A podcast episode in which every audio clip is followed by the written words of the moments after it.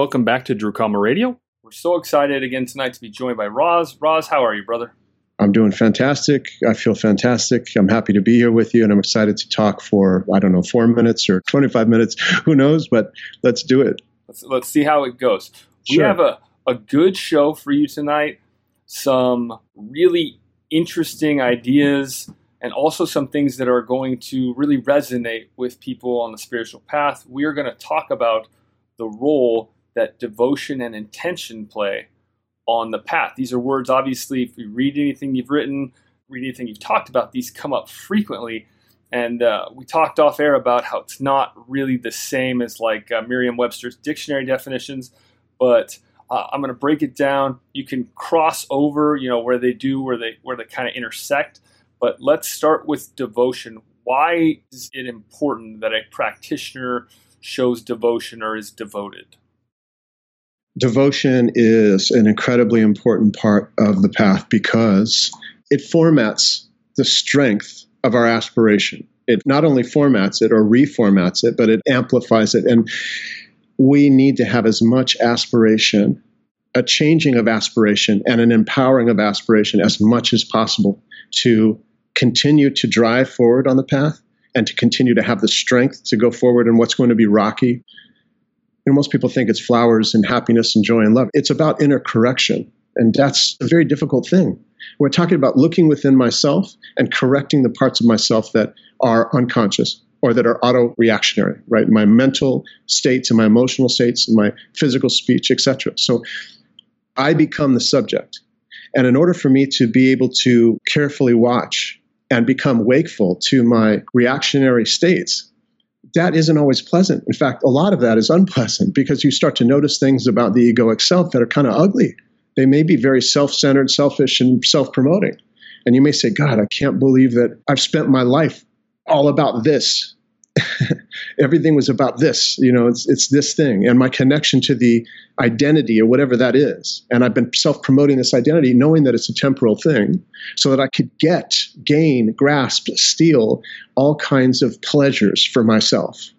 So the part of aspiration is giving us the strength and empowerment to continue to look within and say, it needs to be more even keeled here. I have to consider me and the other.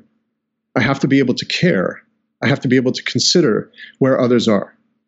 And if I don't have strength, if I don't have the aspiration, empowerment of that, I'll fall apart. That's where the importance of devotional side. Now, that's a big word. So as I close that kind of opening statement, devotion doesn't have to mean to a God, a devotion to a person. You can be devoted to the teacher. You can be devoted to nature. You can be devoted to just your improvement, your correction. You can be devoted to the all, whatever intelligence that's running the universe. You can just be devoted to the fact that for whatever reason, your interchange is going to make the world one person better, right? So devotion can be a lot of things. But the aspiration has to be continuous because we're habitually trained in the opposite direction. We're fighting against the current. The other direction, that habitually trained opposite direction, is about unconscious self promotion, self satisfaction, self delivery of pleasures. And that's where the trouble begins. You hit on what I was going to ask next, which is just in many traditional religions, that's what it is, is devotion to a deity devotion to a church, devotion to a congregation.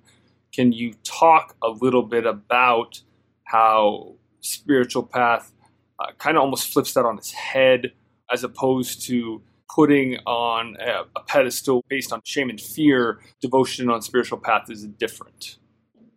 Shame for me personally, and I grew up from an Orthodox childhood. So for me, shame and fear are a bad motivator.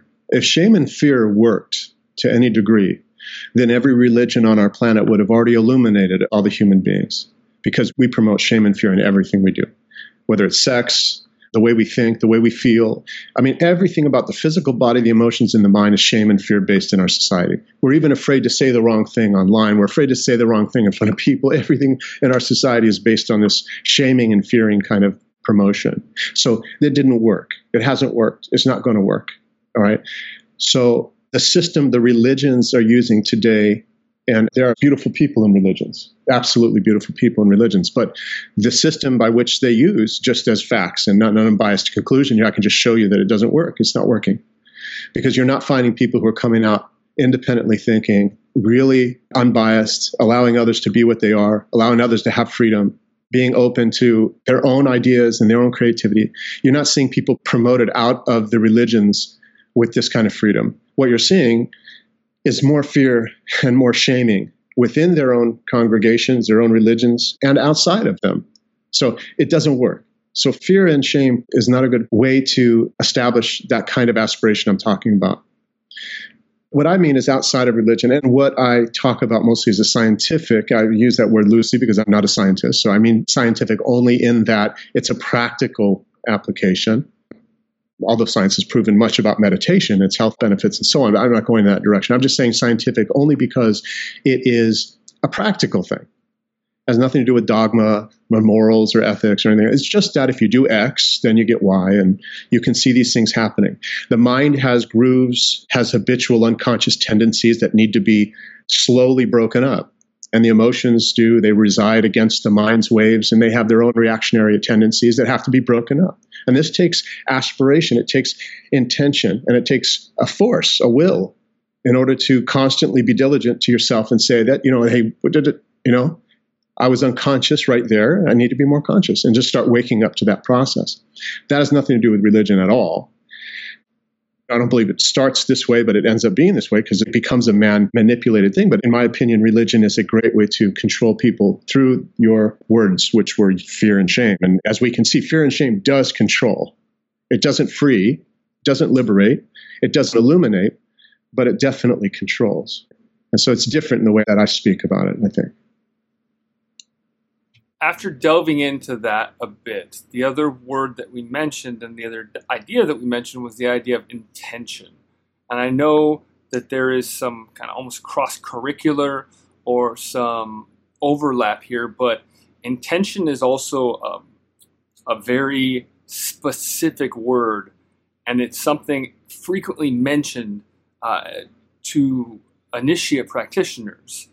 The idea of being intentional about practice and intentional about what they're doing. Why is intention paramount to, to finding success or making progress at the beginning of the path? Well, intention takes different forms. There's different gradations of it as you go through that becomes more meaningful and more intense. It starts out being that I'm pointing myself in a certain type of place. I'm pointing my aspiration a certain way. I have a very solid idea of what my intention is toward my own maturation. Okay, so that's just attention as it starts. But actually, as you keep going forward and get more in tuned with your inner energies, intention becomes a feeling, a sensation, even, and it becomes deeper than that. Intention becomes the way in which you generate your pleasure, the way in which you generate your satisfaction, but now it involves other people. So a migration happens that transitions you from one sense of intention to deeper, deeper layers of it until eventually intention becomes the fact that I can't be happy alone, that I want everyone around me to be happy too. That it's not good enough for me to be satisfied with what I have if someone else is lacking. And it really levels the playing field in the way that human beings see each other, which is really important. Because in the way the structure is now, it's a competitive structure. So every man's his own island, every woman's her own island. And we're constantly fighting against each other. Well, it's a capitalistic idea too. So it's all around us. We're always fighting against each other to better up. I want more than the neighbor has. I want the neighbor to have stuff, but I just want to have a little bit, a sliver more than the neighbor. And as long as that's the case, I'm happy. The problem with that is that that's a very viral attitude. It's the same way that a virus works in the body. It will just keep eating its host until it dies itself. And that's how our system is right now. We all compete against each other for everything. I want to look better. I want a better relationship. I want a better partner. I want a better family. I want to have, you know, people look at me and wish they were me. Then we think that's good. We actually promote that. We think that, oh, you know, that's ambition and that's important. You know, we need to have that. We need to all fight for survival kind of a thing. But that hasn't worked either. that's just not working. It hasn't worked. And what happens is you end up with communities that fight against other communities or countries that fight against other countries. Everything will always be separate. And eventually it will be countries, and then it will be states, and then it will be cities, and then it will be neighbors, and then it will be households. You can't help but continually apply that decision outward and see that it eventually becomes you and I killing each other. And the only reason that that hasn't happened yet is because we're so fear based, also, that at some point we get so nervous about the fight that we're willing to give it up. We still want it within ourselves. We still want the war within ourselves, but we give it up because we're a little scared. So it's really a weak, small minded kind of process that we have in humanity right now, which is I want more than you, but I'm only going to do that to a certain extent because I'm a little afraid too. It's very childlike. But when you have the right kind of intention, it changes the playing field. Now it makes me say, I want you to have what I have. In fact, at some point, I don't mind if you have more than I do. Because when I see you happy, I'm happy, right? When I see that you're satisfied, ah, I can breathe out. I'm good. You're happy, you're happy, you're happy. Okay, I'm fine.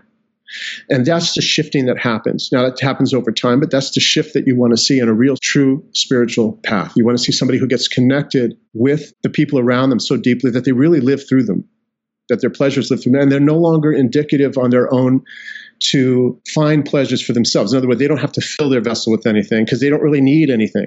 They're so clear and clean that really all they're saying is, I'm fine. You know, I don't need anything. I really just need you to be happy. I need you to be doing well. And that changes my intention from me, this guy, to you. Right. So my intention now is just what do you need? Right. Like I'm fine. Whatever you need, you tell me. I'm here for you. We're so opposite to that that that idea seems insane to people. That most people will hear that and go, "Well, that's ridiculous. That'll never happen." But it does happen. It does happen. It happens in the few people who decide to take that path upon themselves and make the changes within. And intention is the starting point, and it keeps graduating to bigger places as you go. So, my last question is going to be how much of this devotion or intention is also applied internally. So, applied to ridding and shedding of those attachments. So, as opposed to being focused on a God or a deity or a church or a pastor or whatever, but you're really applying those energies inward. Well, you know, I have to start somewhere. And so, for somebody that's just trying to get on this slippery path, my heart kind of feels stony when it comes to caring, compassion, empathy, and really caring about other people. And that's okay because I've been pointed in the opposite direction. So the moment you tell somebody, listen, you need to start to open up to the idea, just give the power and the idea to connecting. That has to be part of the journey too. And so when you go to most people and tell them that, you know, you need to start to feel a little bit closer to others and how they're feeling and start to put yourself in their shoes a little bit and keep this kind of idea going forward, they're usually like, I can't. I don't care. I'm not interested. If you tell them to go, you know, worship a deity or a god or the universe or a tree, they're kind of like, ah, not really, don't really care about any of that either. Absolutely normal because they've never been pointed in that direction. Now, some people do. They have the natural ability already to say, hey, I can get really tied up in nature, right? I can go see the ocean and really just sit down and pray to the ocean. It's beautiful. I admire it. I, it's gorgeous. Or the forest or the all you know, I can appreciate the galaxy. It's beautiful and glorious and intelligent, and I can really reach out. Most people can't, so they have to start somewhere. A lot of it can be internalized, a lot of it can be pointed in different directions inside. But what happens is it's kindled like a fire. So that dead black space suddenly becomes more alive, more and more. The more that you dig there and start to pay attention to it and start to kindle it, that fire becomes very pronounced. And then your sensing and feeling of where other people are is not that hard. It's just a natural state you've kindled that state. And intention is the ability to say, I want that state to be kindled. See, human beings have a phenomenal process. When they look at something with desire, with really strong burning desire, they can make miracles happen, truly. I mean, we can see people beat odds all the time, and just because they've had a burning desire to do something, whether it's in sports or in business or whatever, you can apply that same idea to your own evolution. So if you have a burning desire to really become a better person, to become more connected, more clear, more conscious of who you are, how you function, and so on and so forth. The same process applies. And that's really what intention is it's applying that process of wanting to change within yourself. It's having a burning desire to become something more than you were yesterday toward you. And that's what separates a true spiritual aspirant, somebody who's really making changes, to somebody who is just doing outer ritualistic stuff. Awesome stuff as always, brother. Said it was going to be a shorter show. Before we get out of here, your final thoughts on devotion and intention on the spiritual path. We have to have an aspiration to change. Everything about spirituality is about changing this thing. If I don't change inside, nothing's going to change outside. I can't sit from my vantage point with a skewed perception and think I'm going to make changes to the outside because the outside is coming from the inside everything I perceive out there is happening within this noggin. It's happening within this brain. It's happening within this heart. So I can't pretend that I'm going to go backwards. I'm going to try to fix the outside world before I fix the inside world. I have to change inside, then things will change outside. So a true aspirant is going to make changes inside. One of those changes is that intention, that compassion, that connection to other people. They have to kindle the fire of the heart. You've got to become more connected because that's what expands us out in order to have the ability to perceive in a larger way, to go beyond the senses of perception and really touch that stream, as they call it, that spiritual essence. And if you're not doing that, if you're not changing that, nothing else is going to change. You'll be sitting around meditating for 20, 30, 40 years. It won't matter. If you're not changing, nothing else is going to change. That's just the end of the game right there. So everything about the path, intention, and devotion is all about making those changes within.